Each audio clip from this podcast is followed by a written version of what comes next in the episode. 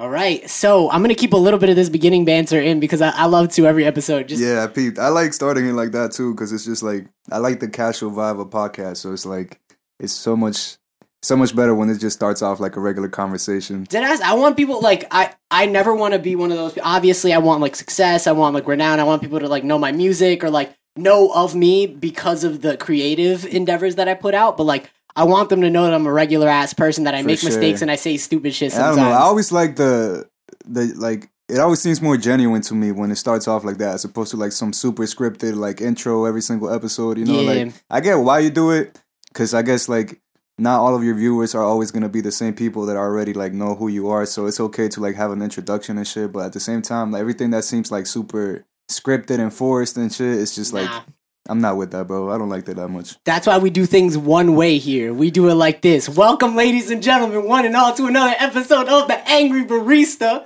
Y'all joining me know. today, joining me today is one of the two stars of the Sonic Goodies podcast, Mister Miguel. I'm glad to be here, man. Thank you for having me. Bro, I'm I'm happy to finally have you here. You know what? Like, I, I've had a lot of inspiration from my friends to do a podcast for a long time.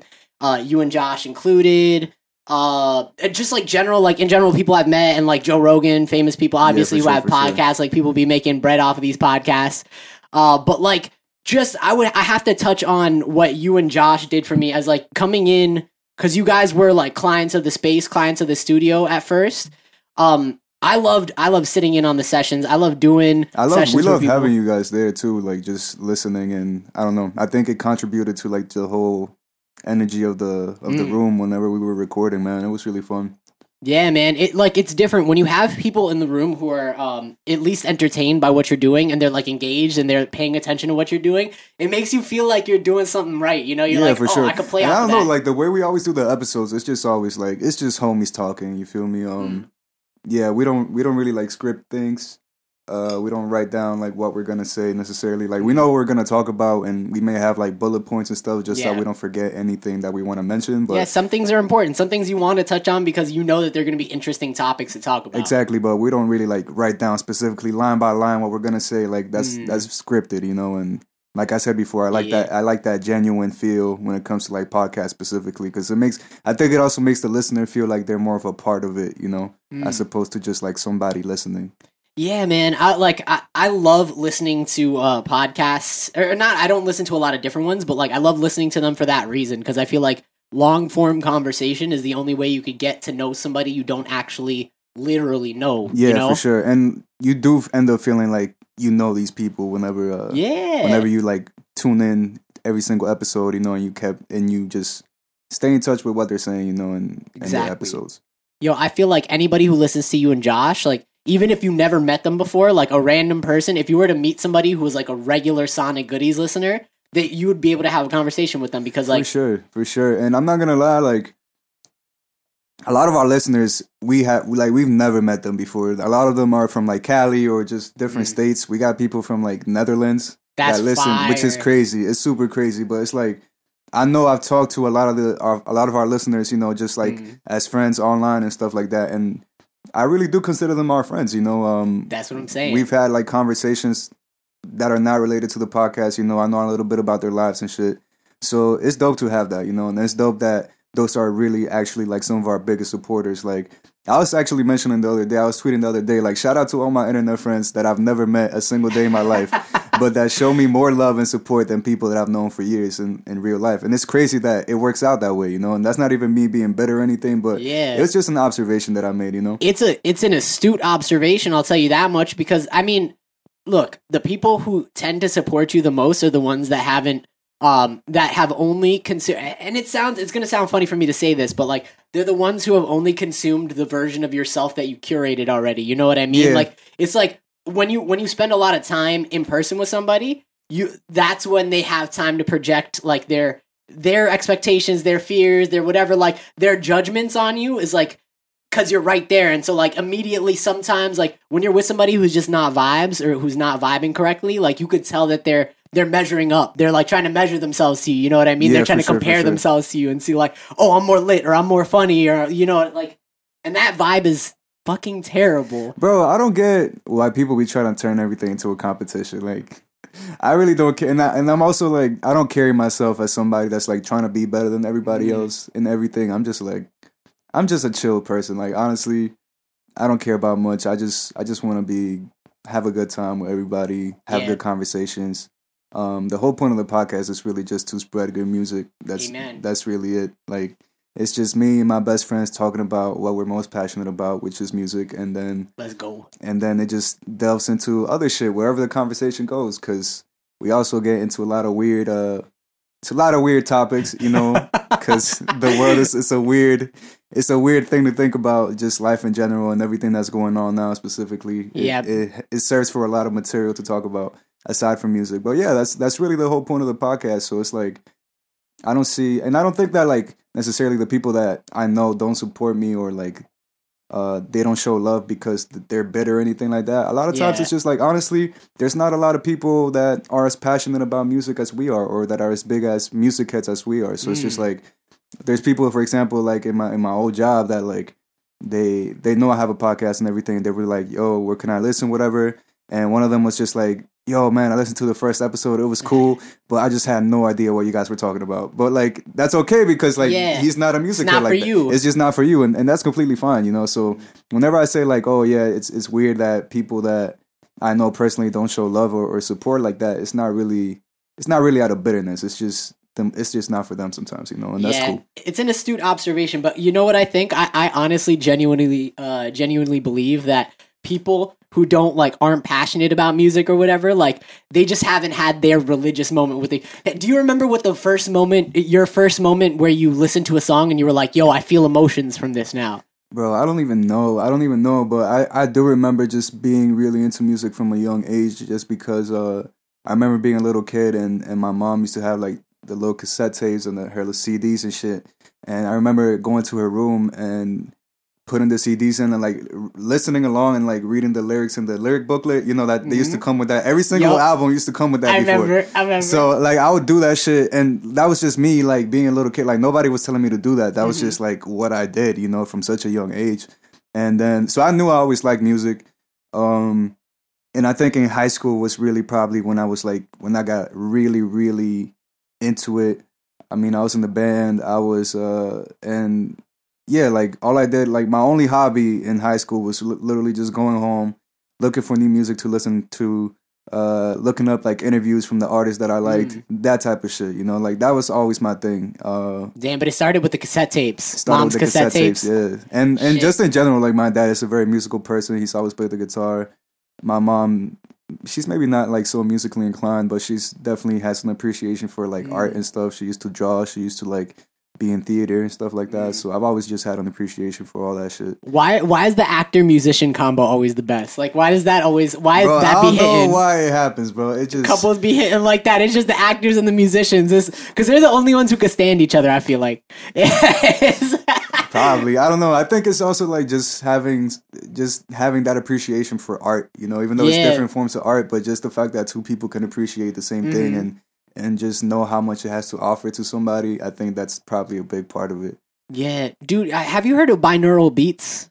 Nah, what's that? Binaural, I, I, be medita- I be meditating all the time. So it's like, I use some funny shit sometimes. Like you put on headphones and it's like, it plays one consistent tone in one ear. And then in the other ear, it plays a slightly different tone. So they're not the same notes, but they're like consistent notes. So it's like, ee! And then the other one's like, ee! Slightly different, so that when it's playing at the same time, it sounds like there's like a, a wobbling effect. You know, it, it sounds like whoa, whoa, whoa, whoa, whoa, whoa, whoa, whoa. And you try to meditate during that. So if you meditate to sounds like that, what ends up happening is your brain, like, because your brain every time you think, it gives off like pulses of like magnetism, like little electromagnetic, like little fields that your brain gives off. When you listen to those binaural beats, your brain, like the little field that you're giving off, it tries to sync up with the little wobbling. So That's like wild. there's there's different types of wobbles. There's frequencies, right, that you could pick that, you know, like your brain wobbles like this or whatever when you're asleep, or it wobbles like this when you're meditating. So if you so that's just that, supposed to like affect your mood and yeah, you could like you can dead ass like sometimes I'll put I'll put one on and I'll like meditate and it'll be like a relaxing frequency, like whatever hertz, like this fifty-nine hertz or whatever. I'm I'm just making some shit up yeah. right now. Like fifty-nine hertz, and you play it. You, you put on your headphones. You hear the whoop whoop whoop whoop whoop, and then it puts you there, bro. Like I swear to God, you feel That's relaxed. Wild. Yeah. Um. Nah, I'm glad you brought up meditation because I'm I'm very big on meditation now. Let's go, bro. Uh, I think it's one of the best habits that I picked up, and you I heard think I've been off? doing. Uh, no, I just been like honestly, I just use Headspace, like the app. Mm. Yeah, like I just be mm. practicing mindfulness. I know it's different types of meditation, but yeah, the one that I practice really right now is just mindfulness. That's what got me into it. Nice. And it's been like honestly, it's been uh, it's been life changing, bro. Uh, I'm gonna keep it a buck. It's like uh, it's it's helped me a lot with my anxiety.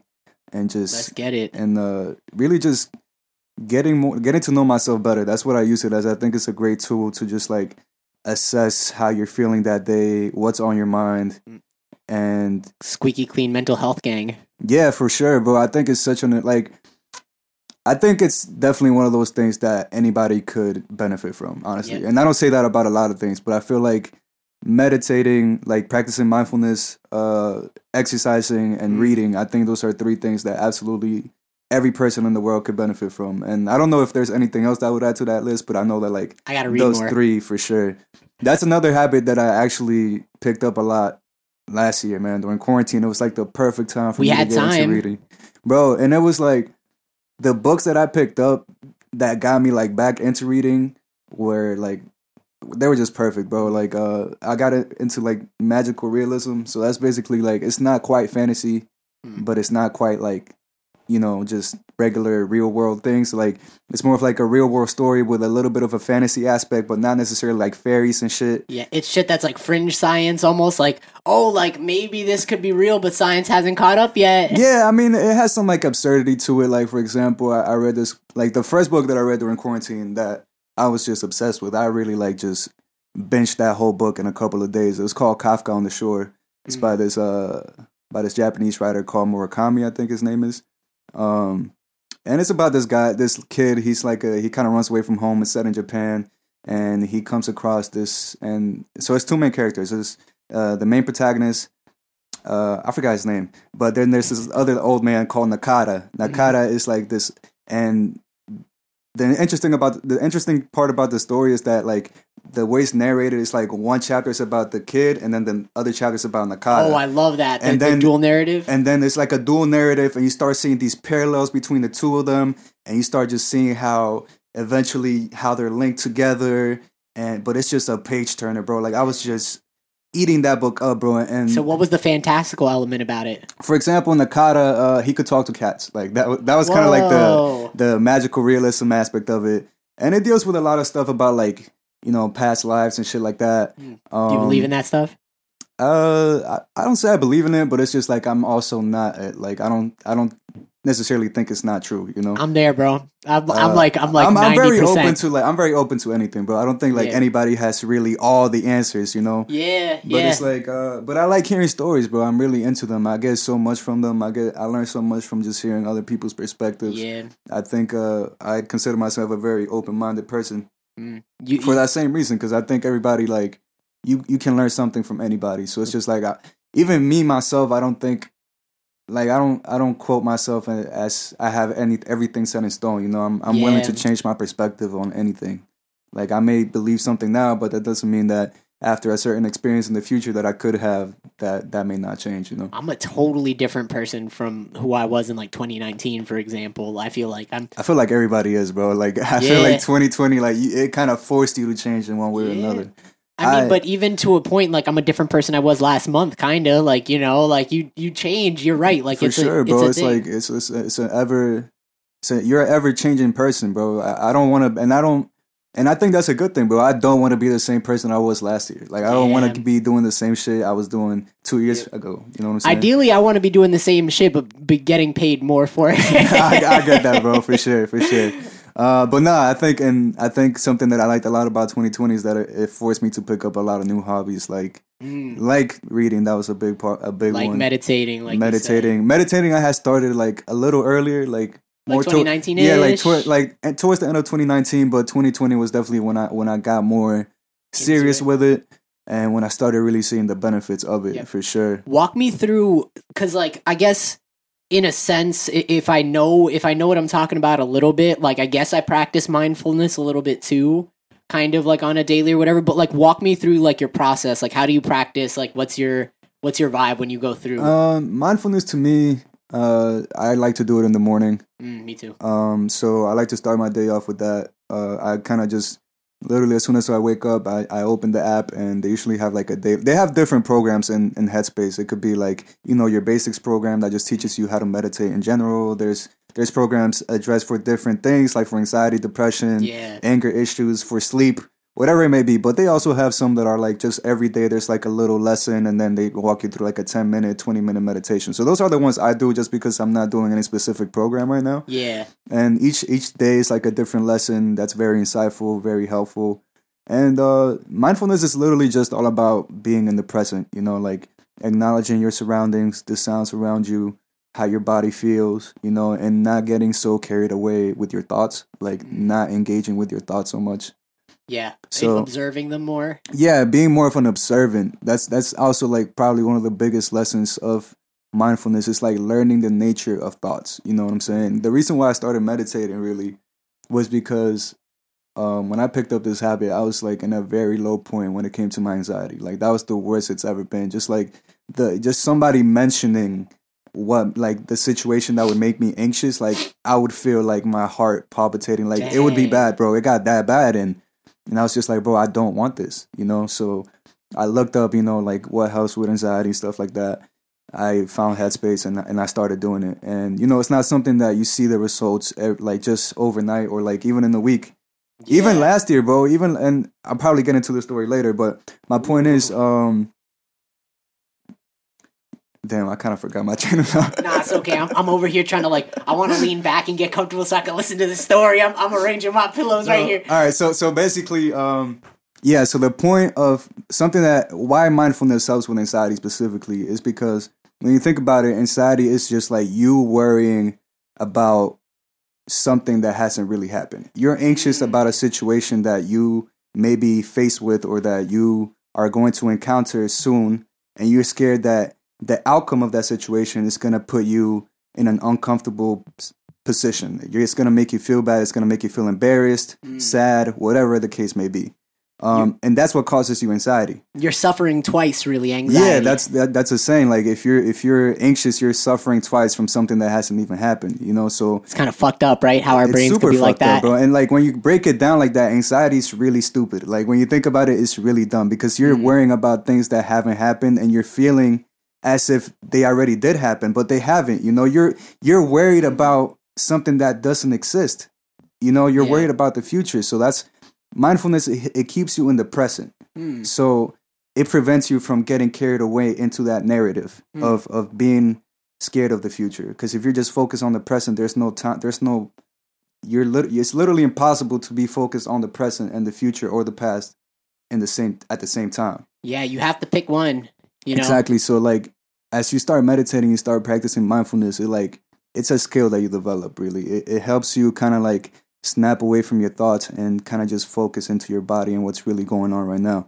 So that was super helpful to me. And that's just one of the lessons, man. Also, just something that really helped me a lot with my anxiety was just like learning the nature of, of just thoughts. Like when you think about it, thoughts and feelings are just temporary, bro. Like you're never stuck on a thought consistently unless you're like really engaged in this narrative. Yeah. But if, if you just the more you feed it, the more you're going to be engaged. Exactly. But if you're just kind of like watch your thoughts come and go and, and kind of try to take like a, a spectator seat, you know what I'm saying? If you don't necessarily um, accept your thoughts as your reality and, and you see them just as a thought, a thought is just a thought. It's not just, it's not, it doesn't necessarily have to define your reality, you know what I'm saying? Just, so just learning those lessons um, and kind of starting to apply them little by little, mm. you kind of don't even notice it, you know, as as you're progressing. But then there comes a day where you react to something differently than you would have before. Yeah, and, and then, then you notice and it. And then you that. make that, and then you notice it, and yeah. it's such an amazing feeling, bro. And yeah. and like the story that I was gonna tell before, it was actually um. not too long ago. It was not too long ago. It was a couple. It was probably like five, four or five months ago. Uh, I was on the shroom trip. I was actually uh, let's go. Yeah, psilocybin. Let's go. twenty twenty was a very trippy year for me. Mm. Probably the most trips I've had, to be honest. Yep. I applied for uh, psychedelic therapy. Actually, we'll talk about that later. Oh, I'll let you lit, tell your bro. story first. That's lit. Um, but yeah, I had a, I had a, I had a couple trips by myself um, during twenty twenty, and one of them I had it was like I was in my room. It was like, you know, three a.m. probably. Uh, I took the shrooms like at twelve. So I'm probably like, I'm starting to peak at this point. Yeah, yeah. And uh, I, I want to meditate, you know, and so I started meditating, but I kind of just go down this bad rabbit hole where like I lose control of my thoughts for a second and I'm having like a literal panic attack. Like I feel like the shortness of breath. I feel like my heart palpitating a lot.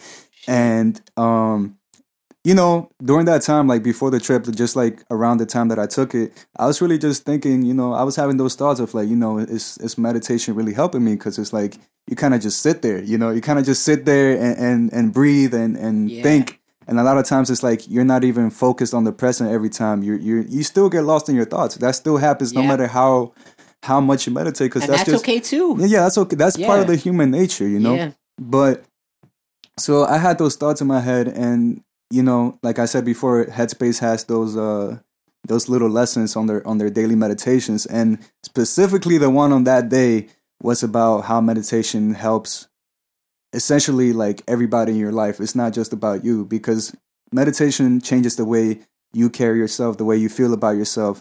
And if that changes, that like automatically changes the way you act towards others, towards your loved ones, towards strangers and stuff like that. Mm. So that was the lesson going into this meditation. Now, after that lesson, I started having this panic attack and I'm just like, okay, hold up.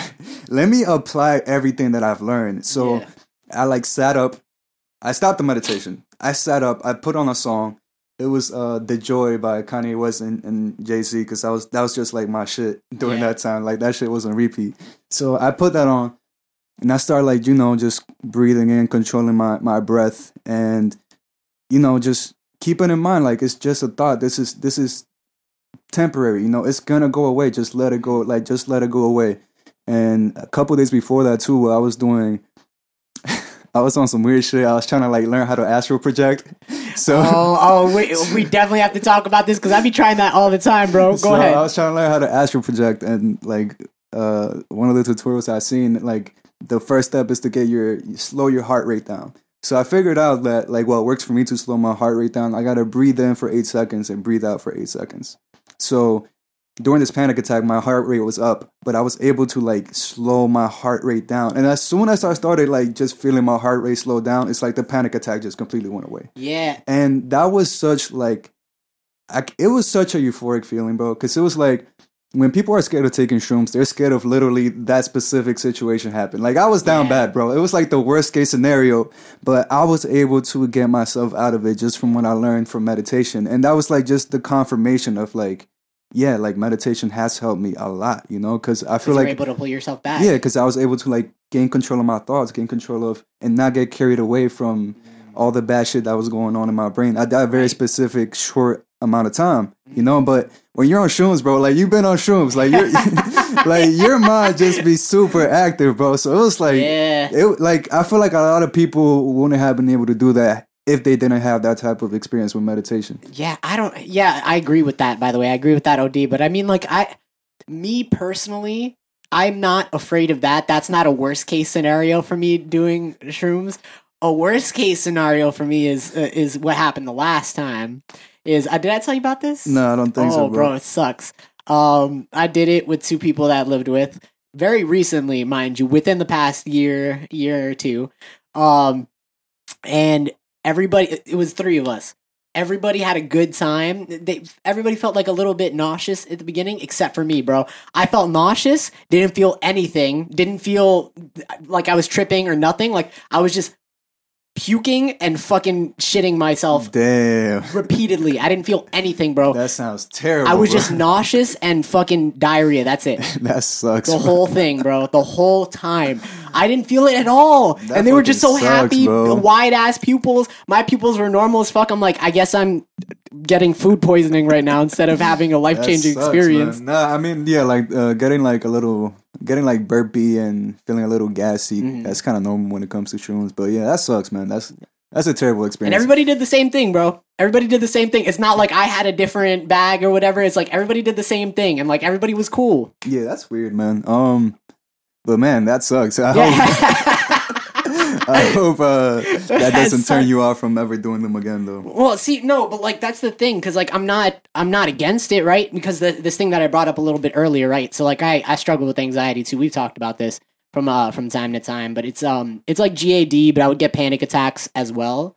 Uh, cannabis helps a lot. Thank God for the medical program in New York. Uh, it would be a lot easier if it was recreationally available. But almost, uh, I think he's introducing some new shit too, to like decriminalizing and all that. So that would be lit. Not even just decriminalize it, because that's mostly done already. They're they're trying to get this shit recreational right now because they want to get that tax money. They want to get that guap, yeah. They want to get that tax money. But what like what I was saying is like, so this this program that I saw, like it was getting advertised to me on Instagram a lot. Um, have you heard of like Mind Bloom or like Field Trip or whatever? Haven't heard of that yet. So, um, I like I tried therapy for like a little bit, and I I thought it was cool, but like I found myself in a position where I wasn't feeling comfortable being totally one hundred percent transparent with my therapist. Like I would I, I would still not say everything, you know. And at, like at a point, like I was going for like months and months, almost a year. At, at a point, I was like, yo, what's the point of me going if I'm not even being one hundred percent truthful with this motherfucker? Sure. Like, do you, do you feel like that was that had to do with like your therapist that you were with, or do you think it was just like, just it would have been the same with any therapist? I like, I don't think, I think it was like a half and half. I'm not gonna blame her. Uh, yeah. She's a great therapist, she's awesome, but um, but it was like half and half. Like I felt like. I felt like I didn't. I saw through the veil too much, you know. Like I saw that she was just somebody getting paid to listen to my problems. You feel me? Like it was like, it's like, it didn't feel like there was enough investment. And then at the same time, I was like in my own head with like my own insecurities. I was yeah, like, oh, what are they going to think if I say this? Like, what are they going to think if I, uh, if I spent three hours jacking off in my bathroom? I, you know, like what am I, what am, what is she gonna think about me? There's this, uh, there's this like YouTuber that I that I like to watch. Um, I don't, I'm not really into YouTubers like that, but there's this guy called Sneeko whose videos I really like. Oh, Sneeko, yo, one of our, uh, I'll get, I'll get to this story later. Tell All me right, your so story. I'm really, I'm really into his videos and shit. And he said like there was this one time he was in therapy. And, like, when he was describing his problems, he, like, would make them seem worse than they really were just because he, he wanted to make sure that it was, like, worth her time and, yeah, yeah, like, yeah.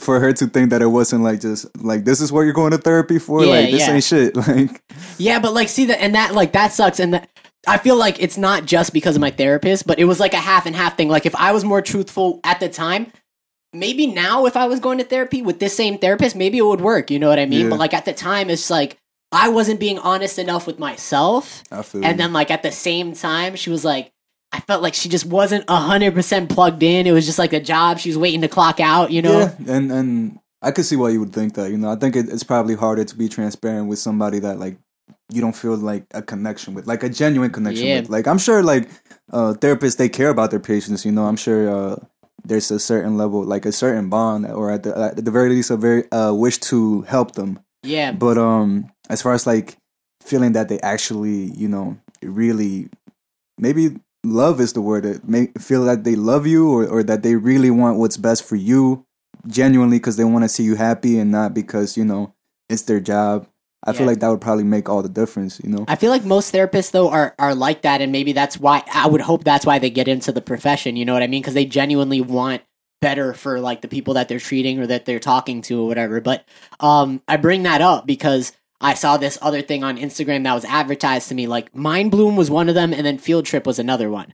But essentially, it's like this experimental program where um, a bunch of states are already doing like very limited psychedelic therapy for, you've seen this, right? For like anxiety, depression, yeah, P T S D. I've seen, I've, seen, I've read a little bit about it. Yeah. And so like New York is, is kind of like fresh on the cusp, but there are already a couple of offices that do psychedelic therapy here in New York for, for depression and anxiety specifically.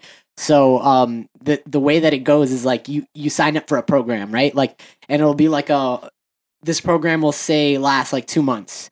Um, and then it'll come with like four to six uh, actual therapy sessions, and then three out of those six sessions are medicated. So oh, they just nice. they jack you up with either like one company does psilocybin, and then another company does fucking ketamine.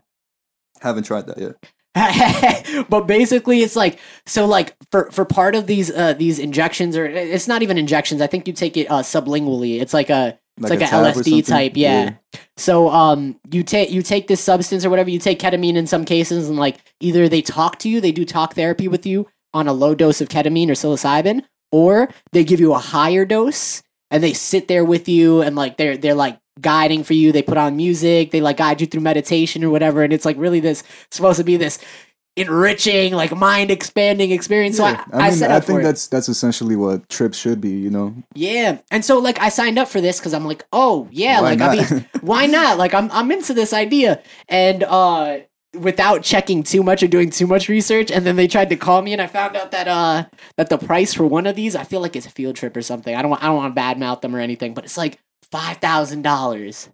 It's like, I'm Jesus poor, bro. Christ, bro. I'm poor. I can't afford I to be happy, I, I, I guess. I thought I was volunteering for it. Like, if anything, I should be getting paid, bro. I'm yeah. technically like a lab rat at this point. Bro, I'm I'm telling you, like, I'm I'm poor. Like, I guess I just can't afford to be happy is that is what they're trying to tell me. Listen, bro, you can't afford it. You you could have a trip without a therapist, and I think that could be therapeutic in its own. I think, absolutely. Yeah, for sure. I've definitely had trips where, first off, I haven't regretted a single trip that I've had. Mm. Um, and I think th- they have definitely been therapeutic. Mm. Um, they've definitely offered me a lot of clarity, a lot of understanding of, of just what I want, what I need to work on. Um, when I do it with, like, I've done it by myself a couple times, but I enjoy them much more when I do them with friends or with family. It's a connecting experience. For sure. Of. It's, I think it's brought, like, everybody that I've done them with, I think it's brought me closer to them. Like, mm. every every trip I've had, you know, it's really beautiful. Next experience. Podcast, we're, we're getting, uh, we're getting trippy. Bro, I'm with it, bro. Fuck it. I know.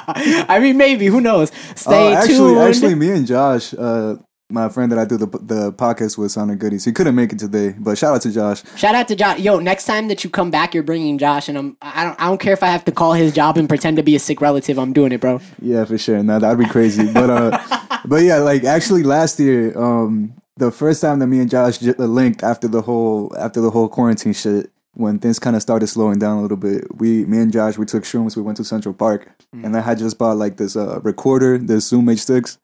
And I took it with me to the park, and we literally had kind of like our own podcast, like just sitting on a rock at Central Park, and we talked for like two hours about just everything. That's lit, though. That shit was so fire, bro. That's and I lit. Haven't even listened back to that conversation entirely, just because I kind of, it was a special moment, and I kind of mm-hmm. just want to save it, maybe, you know, sometime down the road to like listen back and an auditory time capsule, kind of. Yeah, for sure. Like, and I love that, bro. But I remember that. That conversation was just like really, really dope, bro. We we touched upon so many things. It was like the first time we've seen each other since the quarantine, so we were kind of like catching up, kind of like that discu- A-fam moment. Yeah, like kind of discussing everything that was going on. It was lit, bro. It's and you know it's it's gonna be interesting to see how like my brain kind of works on it. Like just looking back from a sober perspective, just seeing like what my train of thought is like when I'm yeah. on shrooms.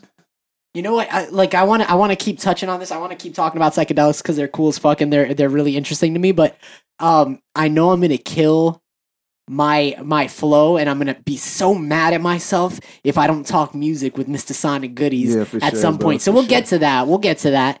Um, shit. Why don't we get to that now? Actually, shit. My, we could talk about music during trips, bro. Because yeah, because it hits different. Yo, yeah. I'll show you after we get off the podcast. Because I don't want I don't want to leak this song because it's not even like a song song yet. But um, the first time I did it, I was with Z, and um, we y'all, y'all made some shit. We made a song, and I got to write something to it. It's like really soft and like kind of like ethereal sounding. It kind of sounds like pop song or whatever. But he laid some like really.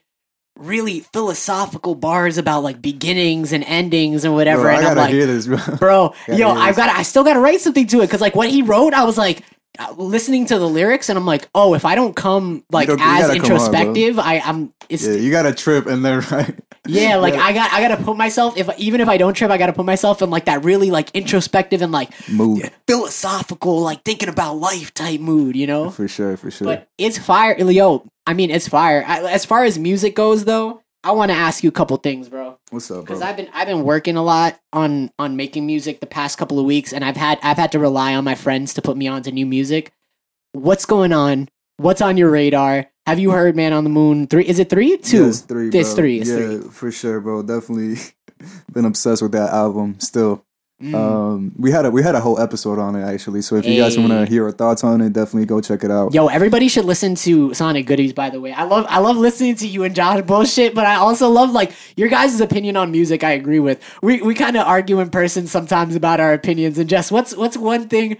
Remember we had like a like a, a funny ass argument, like me, you, Zach, and I don't know if Josh had, had come yet, but it was right before you guys were gonna tape a podcast about somebody. I, uh, I don't know. I know Josh likes Logic, and I fucking hate Logic. Oh, so I, it might have been that. It might have been that. I don't we, know. I remember we we talked about Logic a number of times, but fucking uh, uh, uh, it was probably Eminem, because Zach will, to his dying day, to his dying breath, he'll defend Eminem's shitty albums, and like he bro, does it kind I, of ingest, kind of jokingly, but it's so I'm funny, so bro. good off new Eminem music, bro. Like, have you heard Nat though? I think that's a pretty good song, bro. No, like I'm not checking any Eminem songs, bro. Like I'm not pressing play on any Eminem. Yo, songs, Eminem, bro. I'm, I'm th- this dude Miguel. I just met him today. I don't know what he's talking about. Like, you should come on this podcast, bro. No, imagine, imagine he comes on. He's like, yo, fuck that guy, Miguel, by the way. Yo, honestly, like starting some beef uh, with Eminem w- would be good for our careers, bro. Like, let's let's go. Whatever, bro. Whatever if works. He could hear us, whatever. Let's works. Go the Tekashi route. Yo, R I P T- Tekashi's career, unless he's doing good. In, in which he got case, a Hulu documentary, and that's it. Like, I haven't heard shit from him. Yeah, because that Hulu documentary wasn't like his, and it was kind of critical of him. Did you see it? I haven't watched it. I heard it was just like um, some Indian guy that kind of just breaks down his career and shit, but oh yeah, it was very like it. Some of it was kind of like hyping him up, or some of it was like giving him credit, but like a lot of it was actually kind of inflammatory. I mean, it's hard not to be inflammatory of Tekashi, bro. Like, yeah, I yeah. mean, we all know his story. We all know like his persona, how he carries himself. Gummo, like the story. Even hearing the, I think that was the first time I heard the story of Gummo was in the it was in the documentary of how he like you know how he just like pulled up uh when he was going to film the video, like. He got plugged in with somebody who was in Nine Trey Bloods, apparently, and then uh, somebody else who was like really about that gang life got him connected to a bunch of Bloods, and he showed up the day of the uh, of the filming, and none of those people really had like bandanas or anything on. Like, he came with like a box full of like fifty bandanas, and he's like, "Yo, I want everybody to wear these," and he made everybody put on like the, the red bandanas so it could look like a, a vibe, you know, or like it could it could really be about that gang shit. And so I like even hearing that story, I'm like. He's smart, but he's a built kind of different in a bad way. Yeah, man. It's just like he's just a poster, bro. It's not genuine. So I'm. I like a lot. I like uh, transparency. I like artists that pour their soul out in their in their music. Yeah, and pour their feelings out. Hence why I'm a Cudi stan and Let's a lot go. of a lot of uh, other artists. Um, but back to your uh, to your question about who's in my radar and my radar. Yeah. Uh. Been listening to Cardi a lot recently.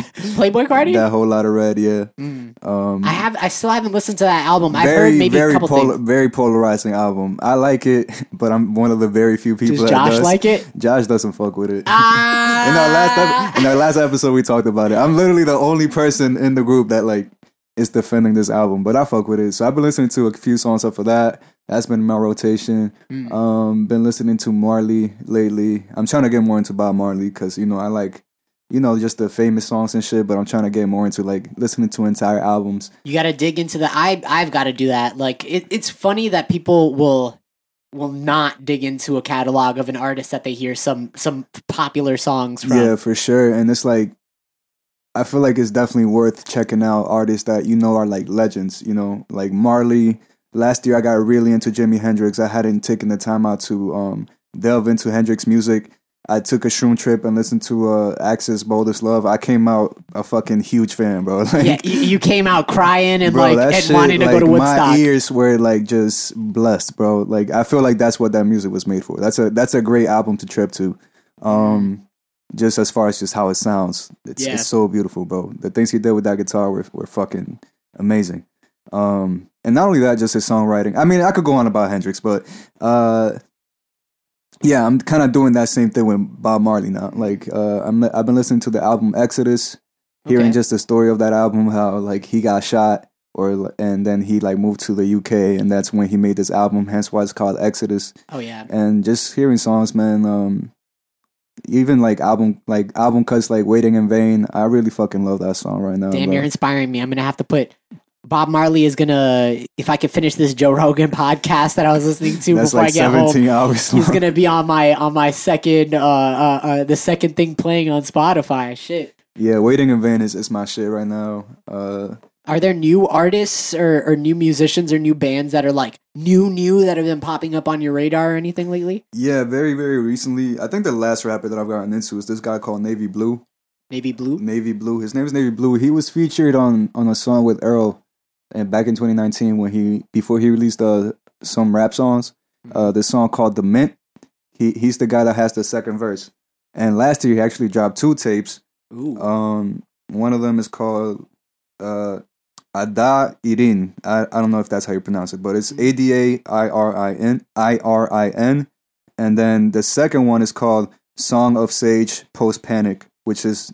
I think he just dropped this literally like right at the end of twenty twenty. Whoa. I'm just finding out about it now. And I was actually listening to it for the first time on the way here. How's it holding? Uh, I really fuck with it. Um, I think my my favorite songs so far from it are called uh, Self-Harm, uh, Moment Hung. It's a really good one. And um, yeah, I guess, I guess I got to replay it just to see yeah. which ones I really fuck with a lot. But from first listen, first couple listens, these are definitely like... some of my favorites, and the reason why I like him a lot. First off, production is very like sample heavy, very chill, vibed out. So if you want to smoke and chill to this, mm. very good for that. But also, like his lyrics are just very introspective, very honest, very transparent, mm. um, and just it talks about just you know becoming the best version of yourself. Also talks about you know the way he sees the world as a black man right now, just everything that's going on. He talks about you know. Uh, his the pain of his people being televised and how that makes him feel, all that shit like that, you know. So it's yeah. I think if you're a black person, or you know, if you're just somebody that likes introspective music and and shit that's gonna make you think about your own life and kind of reflect, and he's definitely the type of rapper for you for sure. Damn, I have to look into him. Navy Blue, then, right? Yeah, Navy Blue. Shit, you know, speaking of um the black struggle and and personifying it through art, you know who I wish dropped an album last year? Kendrick? Yeah, bro. Come bro. on. What's he doing, bro? You're, you're not alone. You're not come alone. Come on, bro. bro. I feel like I'm gonna I've been cry, dying bro. For a new Kendrick album, bro. I like. I, I could. I could whole ass cry in front of you right now if I think about how much I want a new Kendrick album. Nah, for sure, bro. And I mean, for me, Kendrick is like whatever he drops, I'm sure it's gonna be worth the wait. But yeah. I definitely don't want to wait anymore, bro. Like, yep. I've I been dying to hear new. But I think also part of the reason why is I heard he had a kid. I'm not sure like if oh. this is true or not. Um, so I think he probably wanted to take some time off for that. Mm. But um, yeah, we'll see what happens, bro. I think hopefully we'll hear from him and a bunch of other T D E artists this year, man. Uh, I don't I don't only want to hear from him. I want to hear from, like I said, Rashad. I want to hear from SZA. Just the whole T D E camp, man. It's been so long oh, since yeah. they all dropped. So I'm Fuck looking yeah. forward to all that. At the beginning of twenty twenty, I like I started getting hyped because there was a... a label report or like there was a, a finance report. You know how like every, big companies, they got to do like quarterly reports for their for their stockholders and yeah, shit like yeah. that. There was a report for some record label that was associated to T D E. I don't I, I don't think they have a parent company, but if they do have like one of those bigger labels that they work with, I think they do. Um, they had to report T D E had to report like, oh, we got like a bunch of we got this many projects coming out this year, and like one of them was re- supposed to be a Kendrick album. And I remember getting so hype. I'm like, yeah, this is what's up. And then everything like the George Floyd protests happened or whatever. Yeah.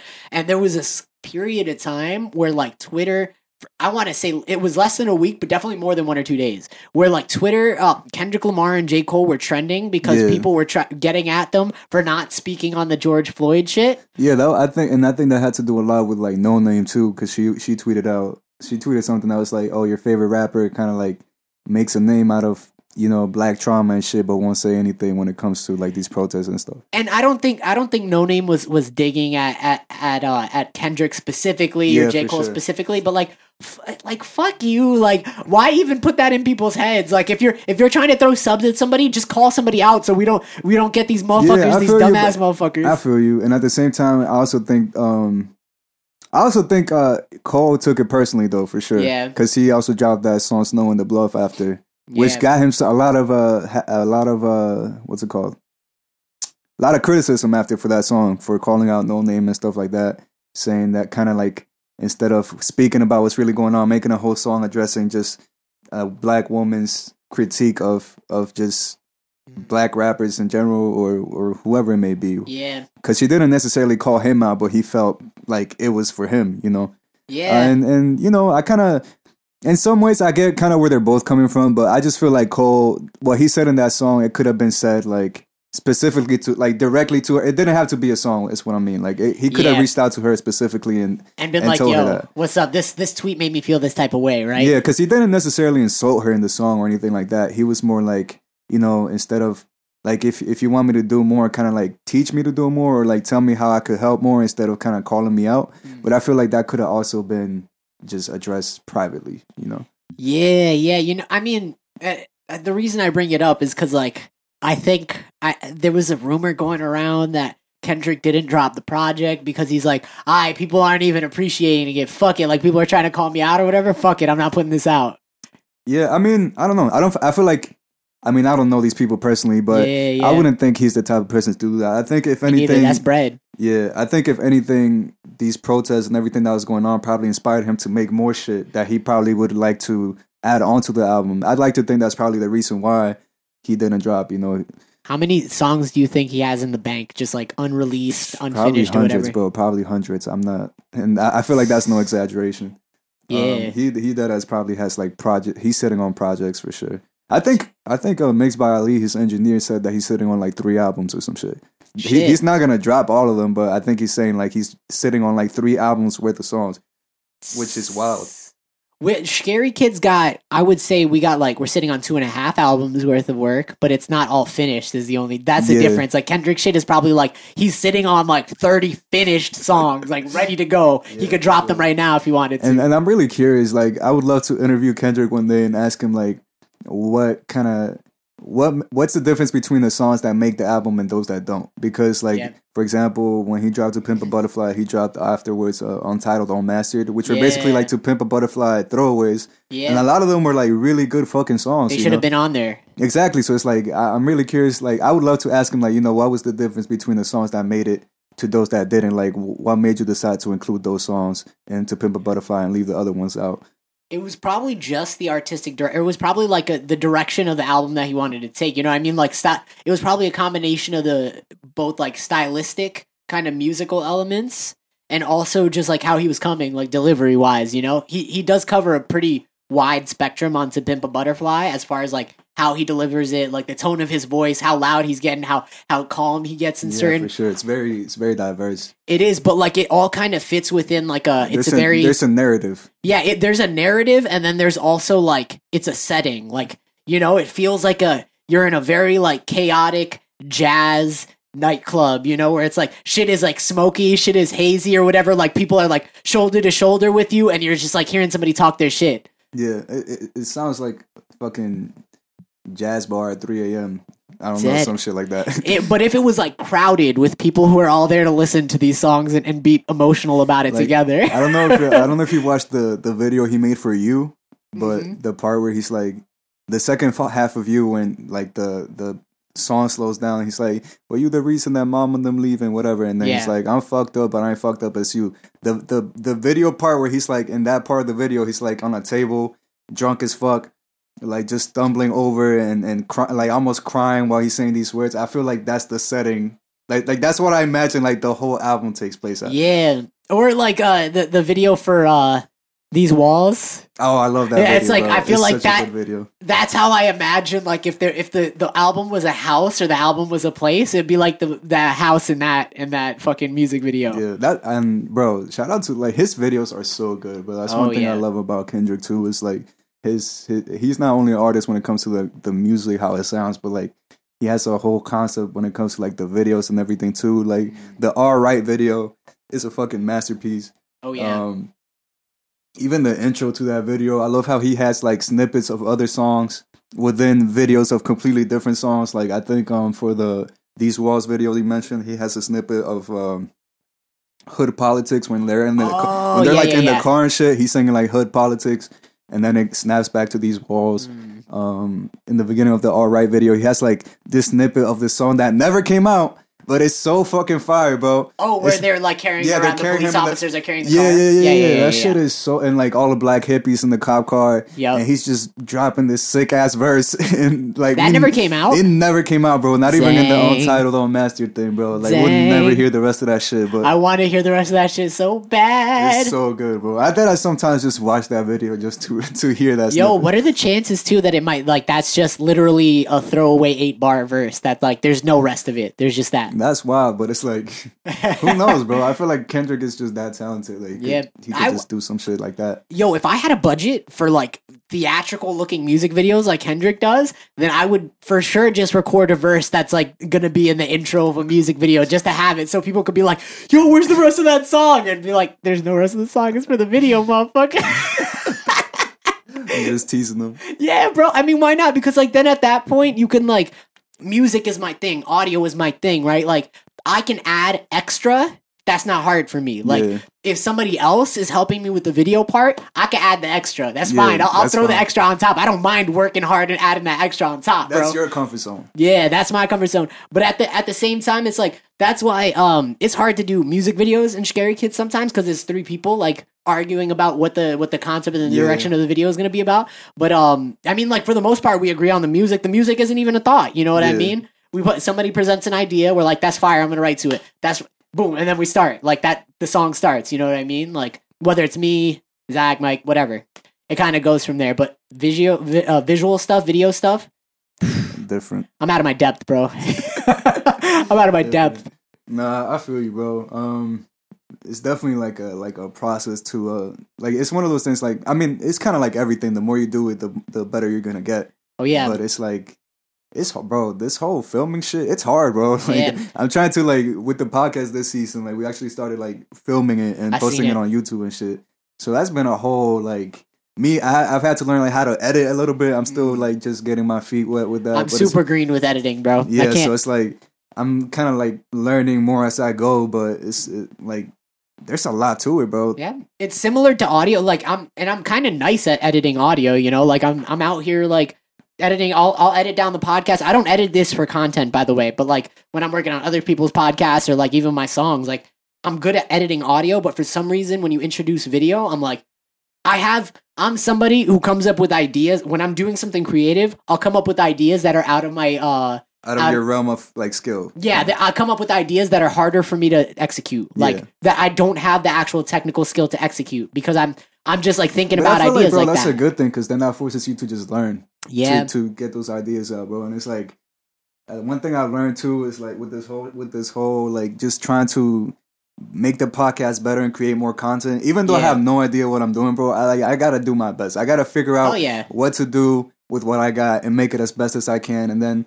Once I do that, I'll figure out like what worked, what didn't, and then the next time I do it, it's gonna be better, bro. So it's mm. like I'm kind of just trying to put as much content out as possible. Amen. Like, in the like in the YouTube channel that we got going now, like I'm gonna we're gonna start putting out just like other videos that are not necessarily like the podcast. We're gonna try to like po- post something every every week. Yeah. Like um, I recently I was got thinking about that too, bro. Yeah, bro, because yeah. it's like. I mean, if you want to talk about the YouTube algorithm and shit like that, like you should be co- uploading consistently. Right now, like we only record yeah. the podcast like once every two weeks, mm-hmm. and if you're uploading like just once every two weeks, it's like it's hard to gain traction when it comes. But you to still that. could. You could, but it's you like could. it's it's harder though. You know, it is. It so is. So it's like I'm trying to I'm trying to like have more content that's like not necessarily a podcast episode, but still you yeah. know music related and stuff like that, and just stuff that the way I'm approaching is like I want to make stuff that I would like to watch. You know, mm-hmm. so. Right now, I recently got this uh this vinyl record that's like they sold a bundle for uh for Mac Miller's last two albums, like oh, Swimming in Circles. So they made like this whole like special edition bundle that includes both albums and uh, a whole bunch of other extra shit, like Ooh. a poster, a booklet, extra pictures. songs. Uh, it has like the bonus songs from um from Circles, but that was like already released, you know. It's just yeah. it's just part of the it's just part of the of the album itself. But uh, they did add, you know, like a whole lyric booklet, poster, a big ass poster that I'm not even sure if I'm gonna hang, um, and just a picture booklet of like the Hawaii sessions, which was when he was recording these two albums. And you know, as a Mac fan, I was definitely like, I just saw it and I was like, yo, I need to cop this. Like, yeah, I had to. And I know a lot of people, uh, definitely wanted to have that, and I think like. all the Mac heads would love to see just like the contents of it. So I'm gonna like upload an unboxing video of it to the oh, to the YouTube, you know. So it's like fire idea. Yeah, for sure. So it's like I'm gonna start making like more stuff like that that's just music related, and and yeah, and just learn as I go, because um I'm definitely trying to like use that as practice to like get better with video editing. Like I I really want to build that skill, kind of yeah. just to. Um, serve my own creative, you know, ideas, but at the same time, I do want to be able to like make money off of it. Mm-hmm. Um, cause bro, I need money, bro. Like, yeah, it's it's getting it's getting critical, you know. Like I've been trying to find a job for the past three episodes, which bro, is, which I is like two you. months. I've definitely been I've definitely been on the job hunt. I left my job last year. I quit. Um, yeah. And that was like a big step for me, cause it was like one of the bigger lessons that I had in twenty twenty, bro. Cause I just knew it wasn't what I needed. It, it, I wasn't getting what I what I what I knew I deserved and what I knew that I needed for me to to do what I wanted to do. You know, yeah. So it's like I wasn't just gonna keep wasting my time and energy on something that I knew just wasn't worth. It wasn't worth my time and energy at the end of the day. You know, and it's like yeah. one thing that I've learned is like if you keep settling for stuff that you know you don't want, that you're not gonna receive the th- the things that you don't that you actually want and that you actually need. So even though it's hard, and even though Uh, you know, there's a lot of uh, uncertainty that comes with it, because obviously you need a job, especially in the middle of a pandemic. Yeah, dude. But uh, you know, I still took that step, and I just decided not to settle for something that wasn't serving me in my best interest. You know, and I think everybody should do that. When it, whether it's like for a relationship, or it's a friendship, or a job, your school, whatever it is, just like you need to go after what you want. You know, you need to be honest with yourself yeah. and go after what you want for real. Because if you keep settling for the shit that you don't want, then it's just like you're never gonna get what it is that you actually know in your heart that you need and that you want.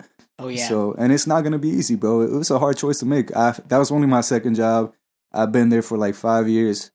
Um, I grew up. I technically like they know me from when I was like nineteen. I'm. That's turning, a real place, bro. Yeah, That's I'm, a real job. Yeah, for sure. Like I, I had been there since I was like nineteen. They seen me like grow up. I'm twenty-four now. I'm turning twenty-five in like a month. Oh, happy early birthday, bro. Yeah, bro. Pisces gang. You know the, you Pisces know the vibes. Pisces gang. I'm Pisces gang too, bro. You know the fucking vibes, bro. Yeah. Um, but yeah, it was a big step for me to make, but I, I decided to take that shit. And that's kind of like my energy going... That's my energy from here on out, bro. Like, I'm not settling for less than what I want. Amen. I, I have a couple uh, personal relationships right now that I feel like maybe I'm I'm settling in. But, uh, but I'm you know, I'm trying to make... It's always complicated with the with the with personal situations where like you feel like you're settling or you feel like you're just putting up with somebody.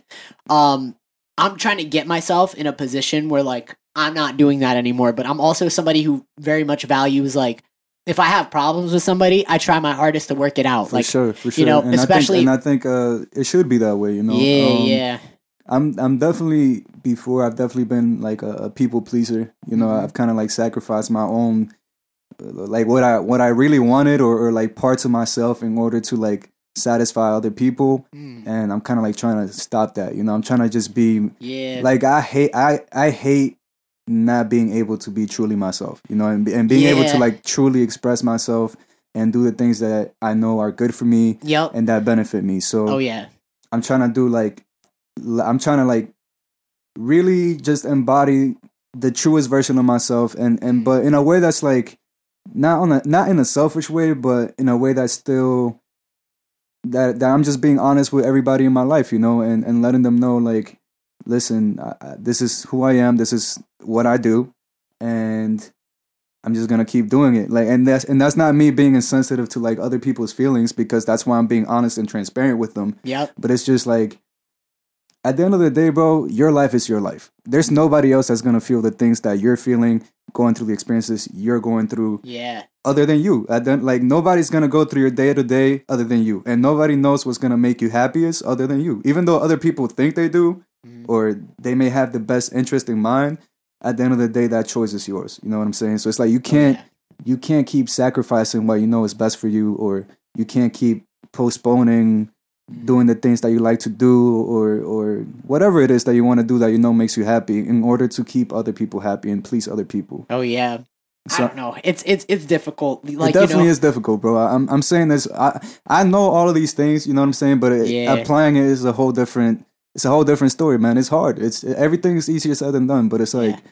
I know those are like things that I'm trying to focus on this year specifically, for sure. We give the best advice when it's not to ourselves. Yeah, for sure. And I think everybody's kind of like hypocritical. And uh, yeah. I, well, I wouldn't say hypocritical, but I know like I know what of, you mean. A lot of people like they know what's best for them. Like you probably know what it is that you need, to, the changes that you need to make in order to get to the next level that you want to get to. Yeah. But then applying those changes and like actually carrying them out, it's a whole different story. Oh yeah. It's hard, like. You know, self-improvement is fucking hard. It's ugly, bro. It's oh, it's yeah. an ugly, long process, you know, and, and once you do make those changes, you know, it feels amazing and you, and it's completely worth it. Mm. But the process is not always easy. It's not roses. It's not like, it's not going to come easy. It's not like a, like a linear process either. You feel me? Like you're going to make some progress, then you're going to fuck up again. You're going to feel like you're a failure. Yep. But then you just got to keep going, start over again. You got to keep and, working and at it. And just keep moving, bro. Like, that's kind of like, back to like the whole meditation and anxiety thing. Oh, we're like, get bro, back there. Bro, like, me dealing with my anxiety, like the thing that made me anxious before, like I've gotten a lot better with that. Like just dealing, the way that I react to my anxiety mm. has gotten a lot better. Cause um, another thing that I learned from meditating is like, it's not, mu- it's not so much about controlling your thoughts. Your thoughts are gonna just come and go, as I said before, but it's more about rea- the way you react to your thoughts and how you engage with them. So it's like right now, like, um, cause I think people have the, the wrong approach to anxiety. That's like, they don't do something, like when they're trying to do something that makes them anxious, they expect like not to feel anxious and then they're going to do it. It's more about like, I'm I'm going to feel anxious and do it despite feeling anxious. You know what I'm saying? Mm. And, and doing it despite being scared. And the more you do it and the more you expose yourself to whatever it is that makes you anxious, you're going to realize that it's not as bad as you think it is. Yeah. And then each time it's going to get a little less scarier and scarier and scarier. And yeah, just shifting that narrative, man. Um, I, I've learned a lot about anxiety just from my own experiences. I'm not saying I'm like a therapist or some shit like that, but all yeah. I can do is share what has helped me.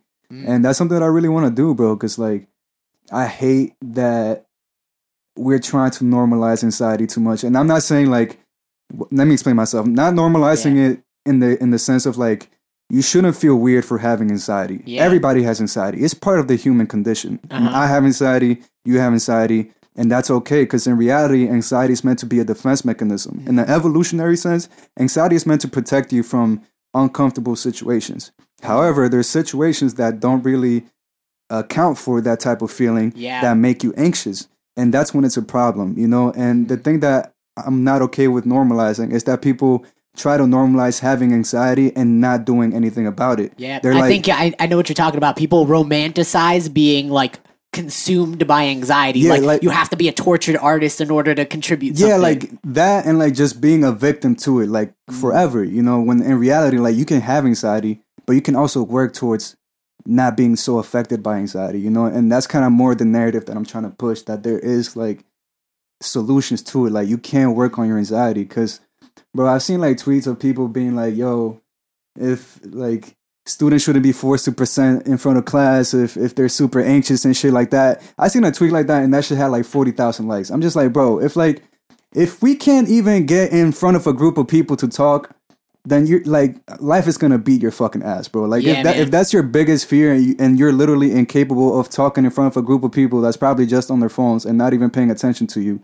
mm. like, what are you going to do when you have to face some real life shit, bro? But like, that's real. Did you know that there was like a, while I was in college, somebody, my teacher in, uh, I had to take, it was a theater, like, like I was a theater minor. So this was a required class I needed to take, but like I took a public speaking class. I took that too, yeah. You took that, you aced that shit, of course. Cause it's like, I feel like you need to be able to talk to, it's not, it's not that like, okay, let me, let me start with what I was going to say originally. The teacher in this class told me that like, Pe- more people are afraid of public speaking than they are of dying or some ridiculous shit like yeah, that. Yeah, like, bro. and, and I think, um, I mean, back to the, the, I think something that helped me a lot with my anxiety is thinking of the worst case scenario and kind of lessening it in your mind. You feel me? Like, yeah. The reason why you're so anxious about something is because you think of the worst case scenario and you make it seem like it's the end of the fucking world. Yeah. Like, let's say I, I do a presentation, I fucking bomb the presentation. Everybody's just laughing at me. So what, bro? Like, the sun is still going to rise the next yeah. morning. I'm still going to be able to sleep. I'm still going to be able to eat. My health is not affected in any way. Like, the more you minimize whatever is scared, you're scared of, the less you're going to be anxious about it, you know? Yeah. And again, back to the whole thing, if you're, if you're able to, like, expose yourself to whatever it is that makes you anxious, like, little by little, the less scared of it you'll be as you go along, man. And I, I hope, like, I don't sound too preachy or anything, or no, I don't bro. sound like I know it all. Because nah. I'm not trying to come off that way, but I'm really just trying to help people, trying to give them the advice that helped no, me. You're you getting, know? No, dude, this is this is all valuable information. This is a valuable conversation to have, and I think you're contributing valuable points to, to what's going on. Because you have your own struggle, and you're talking about what helps you. Exactly. Can I be honest with you, Mister McGow? For sure, bro. Always. I, I need to be honest with you. You know something that gives me a lot of anxiety these days since Corona started? It was ne- it never used to be a problem, right? Because I I love people. I love being around people. Yeah. But going to the grocery store. going to the, grocery, to the grocery sto- store. Bro, yeah, because like, I'm, I thank God, Lord help me. I have not gotten that corona. I've been, I, a lot of people that I know have gotten it, you know. Yeah, I had it when it like first came out. Shoot, you got that corona before yeah, the update? I had the corona, but it was like, um, thankfully it didn't hit me that hard. Yeah, Zach got corona right now. I had it, I had it like for three days, honestly. And, and thankfully I didn't have like, I had every symptom but like the cough. Like I had the fever, I had like the muscle aches. Dang. I had, uh, I felt just weak and tired, but I didn't have a cough. So for for a minute, I didn't think I had it, but yeah. I ended up having it. Dang, dude. Well, let, let's let's give a little shout out for Zach and let's wish him a get well, speedy get well recovery, soon. Speedy recovery to yeah. Zach, man. Yeah, because like otherwise I would have had him on today. I told them I was having you on today. Like I called him a little bit earlier before you came, and he was like, "Ah, damn! Like I would have wanted to be there for that." So shout out my dude Zach. But um, yeah, he's a great co-host. I be I be having him on to co-host sometimes. Like yeah, I've heard some of the episodes. Yep, I'll, I want to have you on maybe to co-host. Like, well, maybe I'll have a different guest on. We'll we'll hit a co-host session. You know, I'm with it. I'm I'm for sure with it, bro. Fucking ah, man, I just love talking shit, bro. Like, me too, bro. I just me love too. talking shit, and I love that this podcast is very like open-ended. You know, yeah. It's not like a, you don't have to necessarily stick to a specific topic, even though there's like a spe- there is kind of like common threads along these episodes of yeah. like psychedelic spirituality. Meditation, yeah. shit like that, and also, which I love. But yeah, I love that it can just go from one point to another. And we follow our own road. Like it might seem like in the moment to us because we're focused to the mo- like we're we're people who are putting like a focus into like being in the moment right now, learning to be in the moment. Like might seem like we're going from topic to topic, but sometimes like I don't listen to these episodes back like full things, but sometimes I'll listen back to it like a chunk of an episode and be like, "Yo, it's following its own path." Yeah, I mean, like the conversation it's really- just flows. It's ma- it's it's putting its own like it's it's taking its own direction, and that's why like that's why I love doing this is because stuff like Joe Rogan shows like Joe Rogan and, and like some of these other comedians comedians have some of the best podcasts, bro. Every, like, I feel like every comedian has a podcast, but that's oh, yeah. lit because it's like when you listen to a comedian, they have like you know their own set that they write mm-hmm. and stuff like that. But then hearing them in a podcast setting where it's just like an actual conversation, you yep. get to hear a lot of their takes on. on other shit, and you guys will see how they're naturally funny too, just outside of the outside of the stage, which is really dope as well. Yeah, and it taught me something that you actually touched on way earlier in the podcast. That um, like it taught me that these natural conversations, you can learn something from them, bro. Whether sure. you're having them or listening to them, like these long conversations are like they tell you something, if not about the specific people who are talking or the topics that they're talking about. But about human nature, you know, or like sure, about bro. who we are, why, why we do and why we say the things that we do. For sure, bro. And it's like, I feel like, I don't even remember where I heard this quote, but it's something that like I heard it and it's just always stuck with me. It's like, everybody knows something you don't know. You feel me? And it's just like, mm. I, I like to carry that sense of like, I feel like that comes with a sense of respect too. You know, mm. I don't really hold anybody lower than me as far as like, you know, just... what they know necessarily, you know, maybe like we might be completely two completely different people, but that doesn't mean that I can't learn something from you. Yeah. Or that you have something that, or that you don't know something that may benefit me. Like I'm trying to know a lot of stuff before I'm done on earth, bro. So I'm trying to talk to a lot of people. For sure, bro. I, I like that too. I like, I love, I just love stories, bro. I, I, I don't know why. I love stories, bro. Whether they're mm. fictional, whether they're like real life stories, I always just take something away from them. That's all. That's also like also why I'm glad I, I start. I got into reading. Mm-hmm. I feel like there's a book for everything, and you know, there's a lot of stories that I just grab a lot of shit from, bro. Like where it's like an interesting anecdote, um, or whatever it may be, bro. Just even a little quote from the author. You know, I, I just love shit like that, man. Yo, I, speaking of uh, uh of uh reading and stuff, I have to bring this up to you since we were talking about astral projection and meditation and all that. Uh, have you heard of Russell Targ? Nah. Russell Targ is uh, one of the scientists who worked on that famed C I A Stargate program or whatever, if okay, you heard okay. of that. So it's like in the seventies or the eighties, the C I A were, uh, they were dead-ass testing psychic powers as a practi- practical like wartime application. So they can get like, you know, like they're to- toying with the idea of like hiring psychics or training their soldiers to, to have psychic abilities so that they can see like, you know, enemy like military bases or like secret like enemy like missile sites or whatever. And they're, they actually declassified a lot of the documents from this study.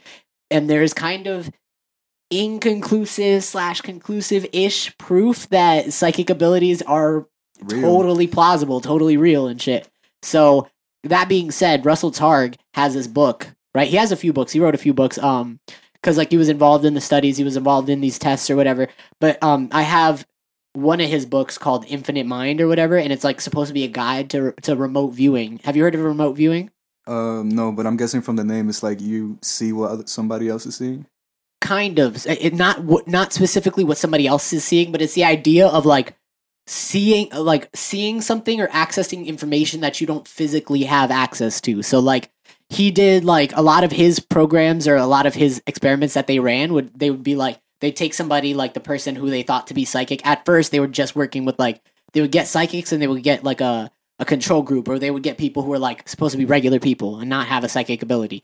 And they'd take them, put them in these rooms that are like electromagnetically shielded, so they have like the foil or whatever on the inside of the room, so like you can't get like the the you know the, the, the satellite or like radio frequencies can't get into the room. And they would have these people sit in a room. They'd have another person go out like travel fifty to one hundred miles away, go to a random place, like take a picture, take like a tiny video or whatever with like a camera, and then come back. And then like they would have this person at the same time as that person was doing that. They would have that person in that electromagnetically shielded room, like laying down, relaxing, just like, you know, being comfortable, like closing their eyes or whatever. And then just like saying what comes to like the person in there interviewing them would be like, okay, we got something we need you to try to see. And then this person would just be in there chilling or whatever for anywhere from like ten minutes to like, you know, how, however long they needed to do this. And they would sit there and they would just close their eyes and be like, okay, like I see, I see this thing. I see like trees and a mountain and like a house with like a, a an orange roof and like a yellow side or some shit. And then like most of the time with a success rate that was shocking, like above fifty percent of the time, even the people in the control group, group who weren't supposed to be psychic or anything, they were still guessing shit that they shouldn't have been able to guess. That's so wild, bro. So they were from from that study, from those experiments. This dude Russell Targ, this scientist, and he wasn't even like a um, he wasn't like a physicist. He was like a laser physicist. So like he was specifically like involved with like developing lasers before they even had lasers for the military. So he believes that, in his opinion, every human being has some sort of like weird psychic ability, and we just don't like, it's about like training yourself to like tap into it. You know what I mean? Everybody could be like psychic if they want to, but you got to like via like meditation or like training your brain or like building yeah, a room that's I, shielded or whatever. Whatever it may take, man. I feel like there, there's really a lot, like our brain has a lot of power that we just haven't tapped into for whatever yeah. reason, whether it's like spiritual or mm. or something, but I don't know, but I just think our brains are super powerful. Yep. um I don't know if you want to like I don't know if like if it's the pineal gland, whatever the fuck. Yep. All, all, like I don't know, but there's just like I feel like we definitely don't know our full capabilities yeah. yet. I don't know if we ever will either, but it's like I think we will. It's uh it's it's interesting to think about that the possibilities are endless, kind of. Um bro, I'm trying to crack my third eye wide yeah, open. Yeah, for sure, for sure. Trying to bust it open, bro. Are you kidding? I'm trying to have all those. I'm trying to have all the psychic smoke. I tried uh, a remote viewing test. Me and my fiance tried one uh, where she like, I had her pick a, an object. We were in Pennsylvania, like away from like the city or whatever. I was like, oh, perfect place to try it. Um, I had her go into another room, pick an object, take like a container, right? Put the object that she picked into that container, leave that like container with the object inside of it in another room. And then she came into the room with me. We closed the door. She took a piece of paper and a pen. I took a piece of paper and a pen. I laid down and I just sat there for like ten, fifteen minutes. And like, I kind of just described it. So like, I went exactly as the book said, you know, like I followed the instructions in the book. It's like, okay, like start talking, like close your eyes, relax. Like if you see anything, like the first few things you see, like that's probably just like noise in your brain or whatever. If you like get, if you start to feel your imagination acting up and you see like some random images or shapes or whatever, start writing shit down, start talking about them, whoever you're with, like have them write down what you're saying if you're not going to write it down. And uh, within ten or fifteen minutes, I ended up like kind of hitting stuff. Nice. So she's like, hold up, hold up. I need to show you what you, I need to show you. Yo, I would have been spooked, bro. I bro, would have been spooked. I wasn't, I, I was like, I was giddy. I was excited. I was like, yo, if me, like one of the most scatterbrained motherfuckers I know, like if I can like sit down, quiet my brain for like five minutes and like focus on something, pull some rat, like a magic trick like that out of my ass, like, I mean, maybe everybody does have that. Maybe everybody's got that power. If I can do it, you can do it. You know what I mean? Like, if I, if somebody like me can do something like that, imagine somebody like Elon Musk if they... Yo, Elon Musk is an alien already. Or something, yeah, so. That motherfucker probably looks at us like they're, like we're stupid. Bro, have you listened to his Joe Rogan shit? Like, oh, bro, yeah. He's a fuck, like, he talks like a fucking robot, bro. Yeah, did I, and like, yo... Th- Joe Rogan said it's hard as fuck to talk to him because he's like, he looks like he's always thinking about something. He looks like he's I'm sure, always... I'm sure he probably does, bro. He's going through the calculations. Yeah, bro, like, I, I, there's probably so much shit that he's trying to, like, fix or think about. Shit that we don't, like... You know, like, your ideas that you have that you're working on that you haven't even yeah. told anybody? Like, imagine being somebody like Elon Musk and, like, oh, the, shit. the shit that he's probably thinking about oh, making, no. bro, like...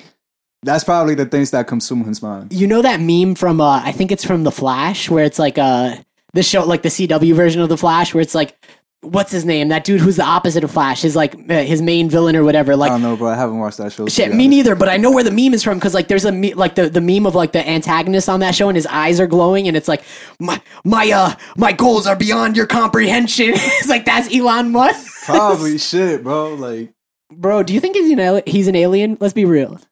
I mean... A little bit. I think so. I could believe it. He might be, bro. Who, who knows? Who knows, bro? I'm like... Yeah, I'm open to all the absurdity that the world has to offer. Mm-hmm. Like, any absurd theory or whatever, I, I'm not... Like, I'll hear it out. Doesn't mean I, I'll I'll believe it's true, but I also can't say for sure that it's not because I don't have a lot of information, bro. Like... That's true. Like, I can't deny anything. And, and bro, I just know that there's so much we don't know. Like, there's there's shit that we don't even know that we don't know, bro. So it's like... How can I come to a conclusion about anything? Yeah. Oh, I mean, I do want to come to a conclusion-ish right now, though, about uh, about something funny. I want to speculate, bro. Not about something funny, but about something real uh, existential. There was some news, I want to say two weeks ago, about um, that astronomers were looking at the current map that they have of the observable universe, like of just all the galaxies and like all the cosmic shit and outer space and like all the all the different... Literally, like, all the galaxies, all the fucking u- universe arms, the clouds of gas and everything. They were looking at the big picture of what we see so far, and there is a shocking amount of similarities between the way the universe works and the way it looks and, like, the cross-section of a human brain cell. Yeah. Like, the the universe is structured, like, literally like a human's brain. That's so wild, bro. That's that- That's so, wild, that's so wild. No, I mean, I've seen like pictures where it's like, I don't know, like so, like a zoomed in neuron and then like a picture of a galaxy or some shit. Like, Yo, I've seen shit like that. When they like they they compared it literally not even just to the way that it looks, but the way that like uh um what's it called uh the way that that celestial bodies and like energy moves in outer space, like the way like fucking uh, uh like a supernova will happen and like or like charged electrically charged gas will travel from like one part of this galaxy to another. Like it's literally it behaves similarly to how these electrical signals bounce around in our fucking brains. That's that's amazing, bro. That's amazing. Uh yeah, I mean, I don't even know what to make of this information. Yeah, are we just in some big ass motherfucker's head?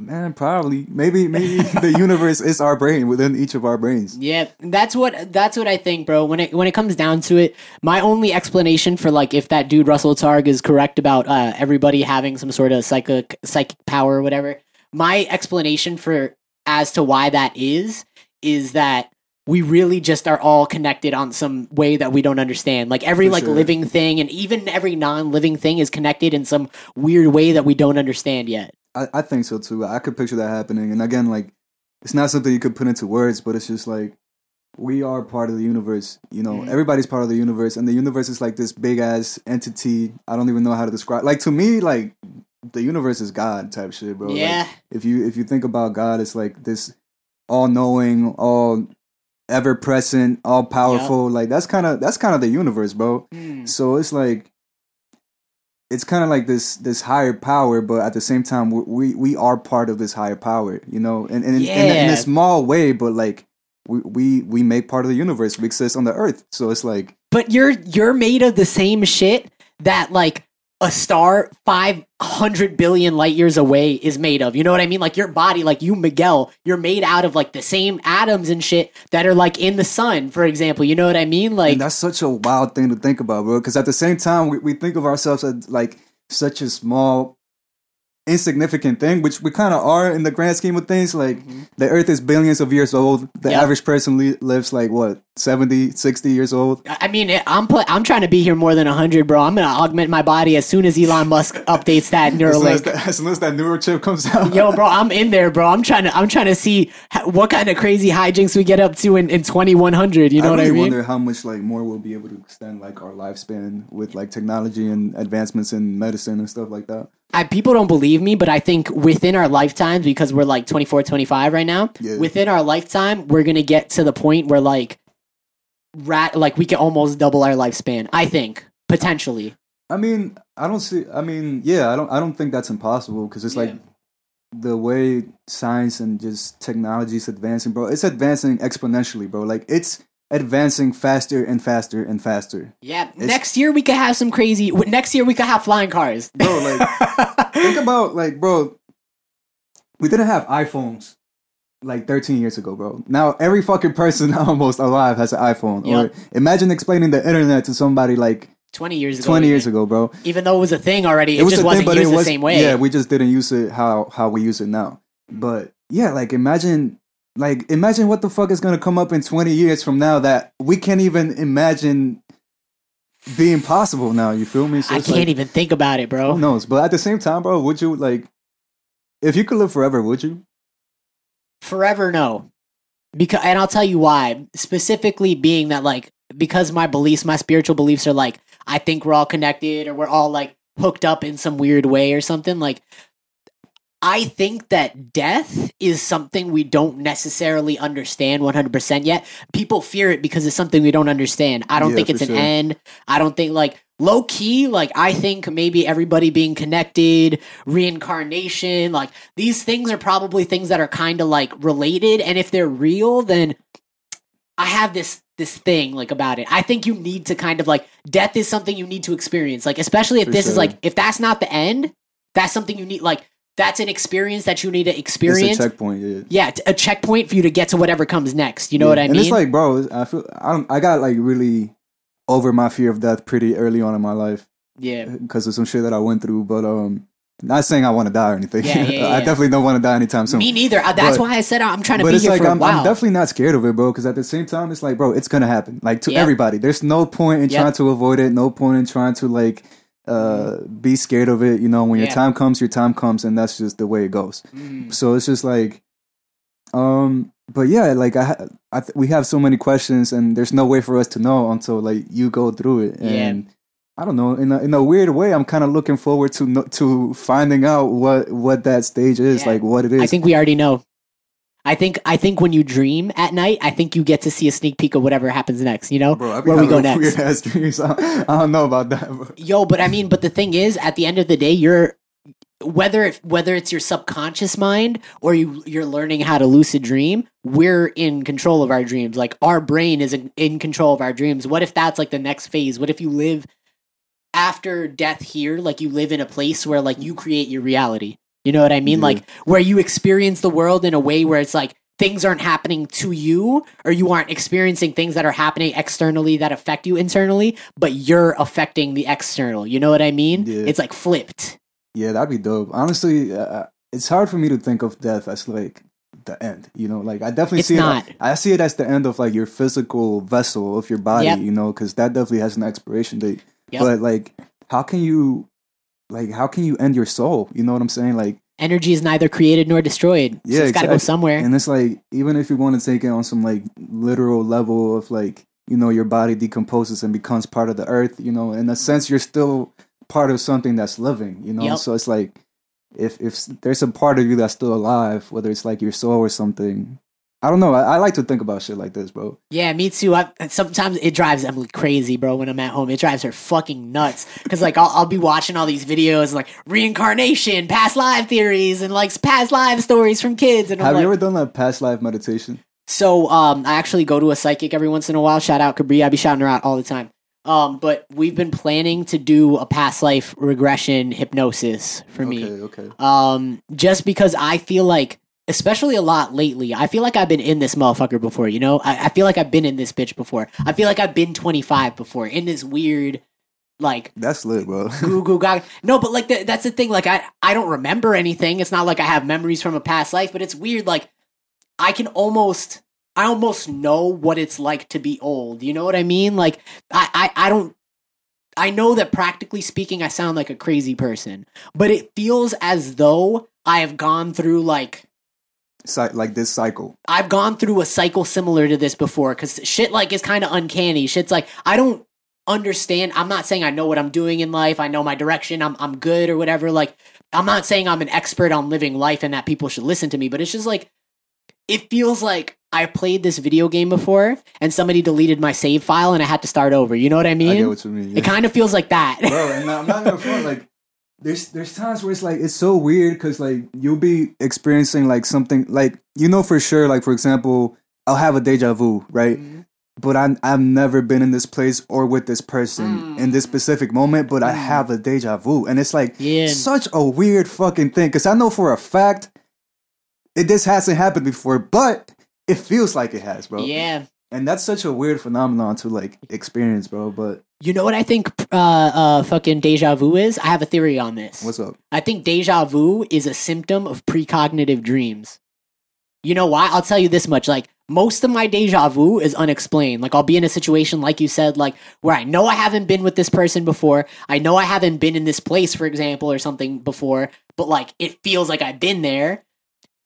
But then I also have, like, ten percent of those deja vu moments I can tie back to a dream that I've had. Oh, that's, like, that's kind of cool. It's weird, bro. And have I ever told you about the story of my cousin Andre?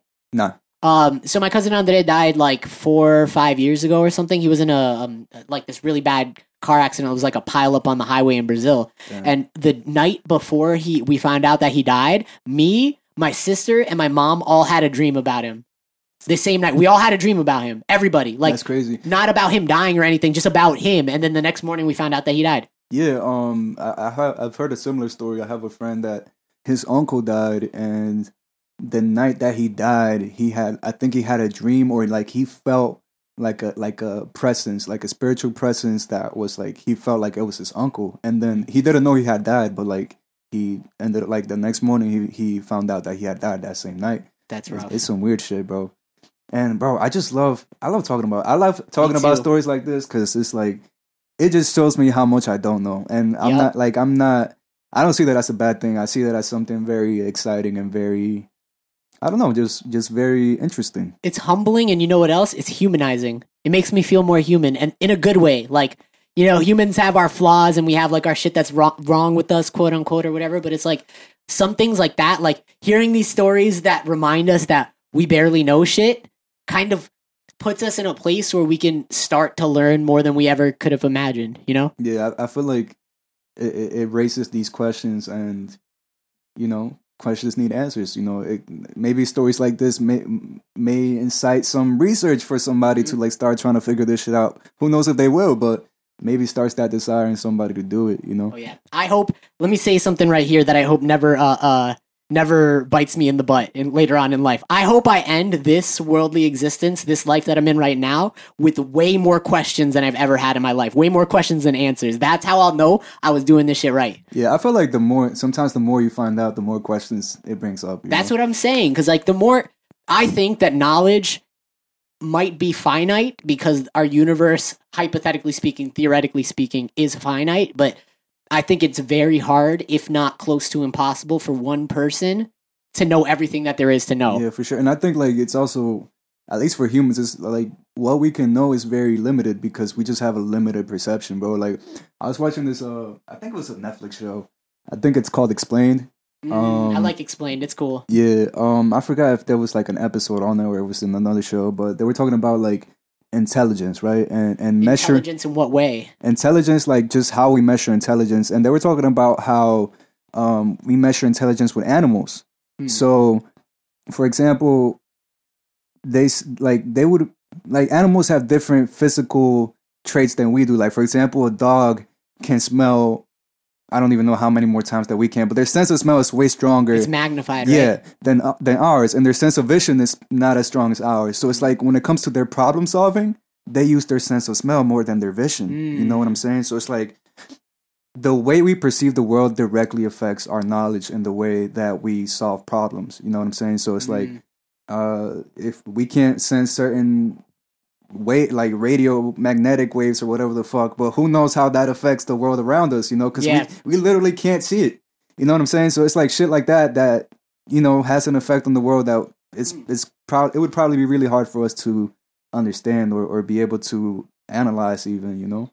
I mean, true that, but I'm willing to sit here through this life, through this existence, and figure it the fuck out, Just bro. Just figure it out, bro. Yo, so with that being said, man, I kind of want to, I kind of want to circle back around and maybe like tie up today's discussion on the the point of of knowledge and how important it is to seek out knowledge and seek out the understanding of the universe in your own way, you know. And that being said, a podcast is a perfect fucking way to figure things out through conversation. And uh, a perfect segue for me to ask you about what's next. When's the next the uh, the next Sonic Goodies episode coming out, bro? Uh, we're actually recording this weekend, um, Saturday. So Tuesday, we we drop every other Tuesday. Mm. So this Tuesday that's coming up, I don't know the date exactly, but I'm gonna look it up right now. Hold up, hold up. We do th- we look things up on this podcast, bro, because I'm I'm I'm responsible. I'm responsible. I, I say that as if every other podcast in the world didn't look stuff up. You know what I mean? Yeah. But uh, here, I'll tell you right now. This next Tuesday is is the nineteenth. So you're saying that the Sonic Goodies, the next episode of Sonic Goodies, is coming out on the nineteenth? Yeah, uh, the nineteenth at six p.m. That's when I usually upload the episodes. There's already a bunch of episodes you guys could listen to. We've mm. uploaded five so far since we started this um, this new season. Let's go. So yeah, you could got you guys could listen to it on YouTube or Spotify, Apple Podcasts, whatever it is you prefer to to listen to. Amen. And the next episode that you come back, hopefully with Josh. If it's with Josh, we can make it a special occasion. I'll try to get video for that one. I'm doing videos for the special occasions, like the I first episode of the season, whatever, you know, like. Shit, last episode of the season or whatever, you know? The finale shit. Yeah, you know, because it, it feels a little bit more stru- special, and I don't want to do video until I could consistently, every single episode, be putting out, like, that video quality that that be looking like bro, some of these I'm big ones. I'm trying to, like, figure out how to make that shit look crisp, bro. Like, it's it's the money, or you got to buy your own gear and learn how to work with it, bro. Yeah, That's yeah, it. Yeah. There's no way around it. You got to pay somebody to make it look like that for you, or or what? you just, you spend, like... a stack on these fire like softwares, you know, and shit, yeah, plugins, whatever. No, a stack on like real good cameras that you could just run through whatever, you know, like record onto your computer and then put that shit in iMovie, whatever hey, you need hey, to do, hey. you know. So, but um, but that being said, the nineteenth we got new Sonic Goodies. Everybody who listens to me, which isn't a lot of people yet, but you know, we're gonna build it there. Everybody who listens to me, I'm encouraging you guys to go listen to Sonic Goodies. Yeah, for sure, guys. Um, if you're a music lover.